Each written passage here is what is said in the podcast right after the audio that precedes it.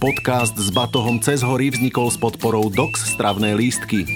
Buďte v Poho nielen pri jeho počúvaní, ale aj pri návšteve Tatier s v Poho rekreačnými poukazmi. Milí nielen turisti a turistky. Dnes sa spoločne vydáme na chatu, pri ktorej leží zelené pleso. Mimochodom, vždy keď počujem slovo zelené, predstavím si zelené mesto. Smaragdové, z krajiny Os. Pred pár rokmi som totiž slávneho čarodejníka z krajiny Os objavil v dedovej knižnici. Myslím knihu. Hmm, mať tak vlastné mesto. Domy by boli z palacinkového cesta, jazierka z čokoládovej zmrzliny a jeho obyvatelia by celé dni len čítali. Dokonca aj v spánku. To by bolo skvelé. Rovnako ako dnešná, skvelá chata pri zelenom plese. A možno nájdem aj poklad. A keďže nemám lietajúci balón, ako slávny os, rozhodol som sa, že dnes pôjdem pešo. A nie len ja, ale aj môj brat Petrík, mamina i ocino. Je prvá júlová sobota. A pod mrakom. Čiže šliepe sa nám fajn. Auto sme nechali na parkovisku v Tatranských Matliaroch. Ak by ste chceli, môžete ísť aj z bielej vody. A šliapať sme začali za ráz cestia pri tenise po modrej turistickej značke. Rozcestník nám ukazuje tri hodiny a dvadsať minút do cieľovej stanice. Chata pri zelenom plese, tzv. Brnčalka, sa nachádza vo výške tisícpäťstopäťdesiatjeden metrov nad morom. A spomínané rázcestie je v nadmorskej výške deväťstopätnásť metrov. Ak by ste sa teda rozhodli ísť na chatu, prešli by ste prevýšenie šesťstotridsaťšesť metrov. Počas cesty ma veľmi milo prekvapili lavičky, na ktorých si v prípade, že by ste nevládali, môžete oddychnúť. Doteraz som také nevidel. Myslím pri výstupe na iné tatranské chaty.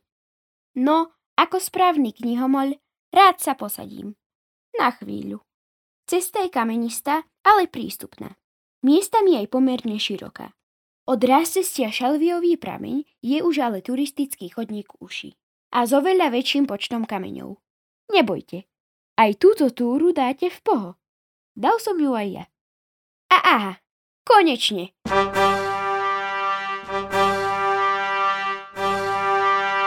Parádne zelené pleso. Pohľad naň je doslova dýchberúci. Rovnako ako aj na okolité tatranské štíty. Ako som sa v dedovej knižnici dočítal, odjakživa vzbudzovali v ľuďoch rešpekt, či dokonca šteklili zvedavosť. V strane Tatier neslúžili totiž len na lov zvery či pasenie dobytka, ale aj na hľadanie pokladov. Vážne! Prví hľadači a zlatokopy do doliny zeleného plesa prichádzali už v sedemnástom storočí. Postavili si tam jednoduchú chatrč. Aj prvá písomne zaznamenaná obeť Tatier súvisela vraj s banskou činnosťou. Alchymista a hľadač pokladov zo Spišskej Belej sa zrútil pred očami svojho syna, keď mu chcel odhaliť tajomstvá o pokladoch v Tatrách. Ďalším z hľadačov bol aj Karol Molnár, ktorého lákala ťažba kosodreviny. Olej z nej vyrábal začiatkom dvadsiateho storočia ako aromatickú prísadu do kúpeľov. A dokonca vraj dlhé roky nelegálne. Ale späť ku krásam doliny zeleného plesa. Pred mojimi očami sa rozprestiera veľké pleso a v pozadí čierny štít, jastrábia väža a kozí hrebeň. Už na prelome rokov tisícosemstoštyridsaťpäť a tisícosemstoštyridsaťšesť ich obdivoval prvý známy zimný turista, správca starého Smokovca Eduard Blázy. A o viac ako tridsať rokov neskôr turisti, ktorí prechádzali po prvom turistickom chodníku z bielej vody k zelenému plesu. Budovanie turistických chodníkov a spájanie štítov s lokalitami sa v tom čase rozbehlo naplno. A tak chýbalo už len jediné. Chata, v ktorej by si turisti mohli odpočinúť. Ako som v dedovej knižnici vypátral, výstavbu chaty pri brehu zeleného plesa navrhol už uhorský karpatský spolok v čase svojho vzniku. Suma dvesto zlatiek, ktorá im v kase štrngala, však na výstavbu chaty nepostačovala. Museli si našetriť. Preto s výstavbou začali neskôr, v roku tisícosemstosedemdesiatšesť a navyše na inom mieste, na prístupnejšej Rakúskej poľane. Nešlo o nič veľké, len o jednoduchý dvojpriestorový zrub, ktorý pomenovali Egidova chata. Po zakladateľovi spolku Egidovi Berzevičimu, iniciátorovi stavby. Na Egidovej chate sa za nocľah neplatilo. A to pastierov hnevalo, keďže za poskytovanie úkrytu pred zlým počasím si mohli pekne privyrobiť. Nečudo teda, že sa im prítomnosť malej, skromnej chatky nepáčila. Kazila im totiž kšefty. A tak ju pravidelne ničili.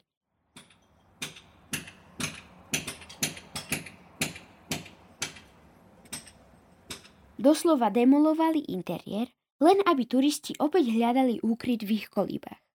Odradiť sa nenechali ničím. A keď už sa stala situácia neúnosnou, turistický spolok sa rozhodol chatu rozobrať a preložiť na iné miesto. Na severný breh Zeleného plesa. A o rok neskôr, južne od jazera, na závetiarnejší kút. Ani napriek týmto pokusom sa žiaľ Egidovu chatu nepodarilo zachrániť. Zničila ju totiž výchrica.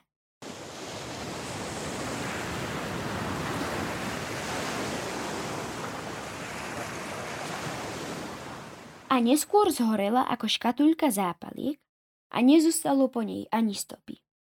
Ako sa píše v jednej z dedových kníh, uhorský karpatský spolok si uvedomoval, že Zelené pleso bez chaty ostať nemôže. Svoje predstavy o tom, ako by mala vyzerať, zverejnil Teodor Pozevic v Spišskom posloví. A projektovania chaty sa chopil skvelý Juraj Kornel-Schwarz. Chata pri Zelenom plese bola jeho prvým, jedinečným dielom v Tatrách. Ľudia sa na jej výstavbu dokonca skladali kúpou jednej tehličky. Vyrástla na severnom brehu plesa v roku tisíc osemsto deväťdesiatsedem pod Jastrabou vežou ako murovaná stavba s kovovými okenicami omietnutá portlandským cementom. Zo širokej verandy bol výhľad priamo na Zelené pleso. Úchvatné! Chatu najprv pomenovali podľa arcikniežaťa Friedricha Habsburga, Friedrichova chata. Na jej stavbu totiž prispel nemalým finančným darom. Keď však padla monarchia, padol aj názov chaty. Od roku tisíc deväťsto päťdesiat bola tak premenovaná na základe svojej polohy na chatu pri Zelenom plese. A je tomu tak dodnes. Aj keď istý čas, konkrétne štyri desaťročia, niesla názov Brnčalová chata po horolezeckom inštruktorovi Albertovi Brnčalovi. Prvými zahraničnými turistami, ktorí si prišli vychutnať jej čaro, konkrétne hneď po jej otvorení, boli Poliaci. O pár mesiacov neskôr Česi, Francúzi i Angličania. A o dva roky neskôr pribudol do pamätnej knihy dokonca podpis prvého Íra a Turka. V deväťdesiatych rokoch jej krásu objavili aj Američania, Rusi či Švajčiari. A neuveríte, aj jeden Číňan. Tak sa píše v spomínanej pamätnej knihe. Chata pri Zelenom plese prešla niekoľkými zmenami a vyvinula sa tak na skutočne skvelú chatu, ktorá je so svojimi päťdesiatšesť lôžkami v celoročnej prevádzke. Jej chatárom je už jedenásť rokov Tomáš Petrík. desať rokov bol profesionálnym záchranárom horskej služby Vysoké Tatry a teraz je oficiálnym dobrovoľníkom. Mal som tú česť sa s ním porozprávať a bol veľmi milý. Na chate je rád a skutočne rád robí okolo nej všetko, čo je v danej chvíli potrebné. Mimochodom, túto chatu nezásobujú nosiči. Len výnimočne v zime, keďže sa k nej dá dostať autom či snežným skútrom. Čo som hľadal, som našiel. A poviem vám, má štýl.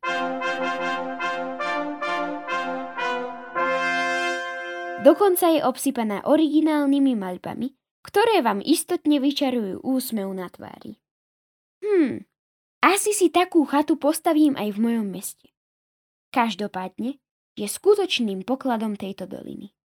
A navyše, má aj parádnu horolezeckú kuchynku. Sám som ochutnal. Konkrétne obrovskú parejnú buchtu. Takú som ešte nikdy nikde nejedol. Plnenú slivkovým lekvárom a posypanú škoricou a gránkom.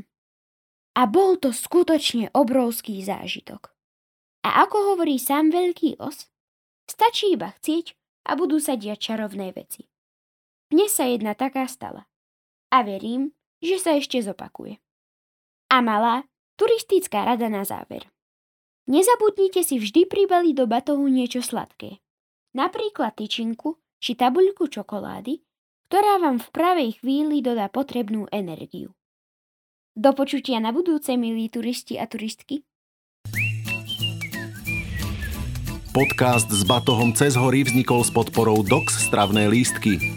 Buďte v Poho, nielen pri jeho počúvaní, ale aj pri návšteve Tatier s v Poho rekreačnými poukazmi. Tento podcast je určený milovníkom Tatier a najmä sledovateľom facebookovej stránky Tatry. Nájdete ho aj na všetkých streamovacích platformách. Na obsahu spolupracovala Petra Tvrdá, zvuk zabezpečil Jaro Kizek a od mikrofónu vás po tatranských chatách sprevádza Vladko Suchanič. V budúcom podcaste vás zoberieme na chatu pod Soliskom. Aj cez naše podcasty lepšie spoznávajte vrcholy vysokých, belianských, západných a nízkych Tatier.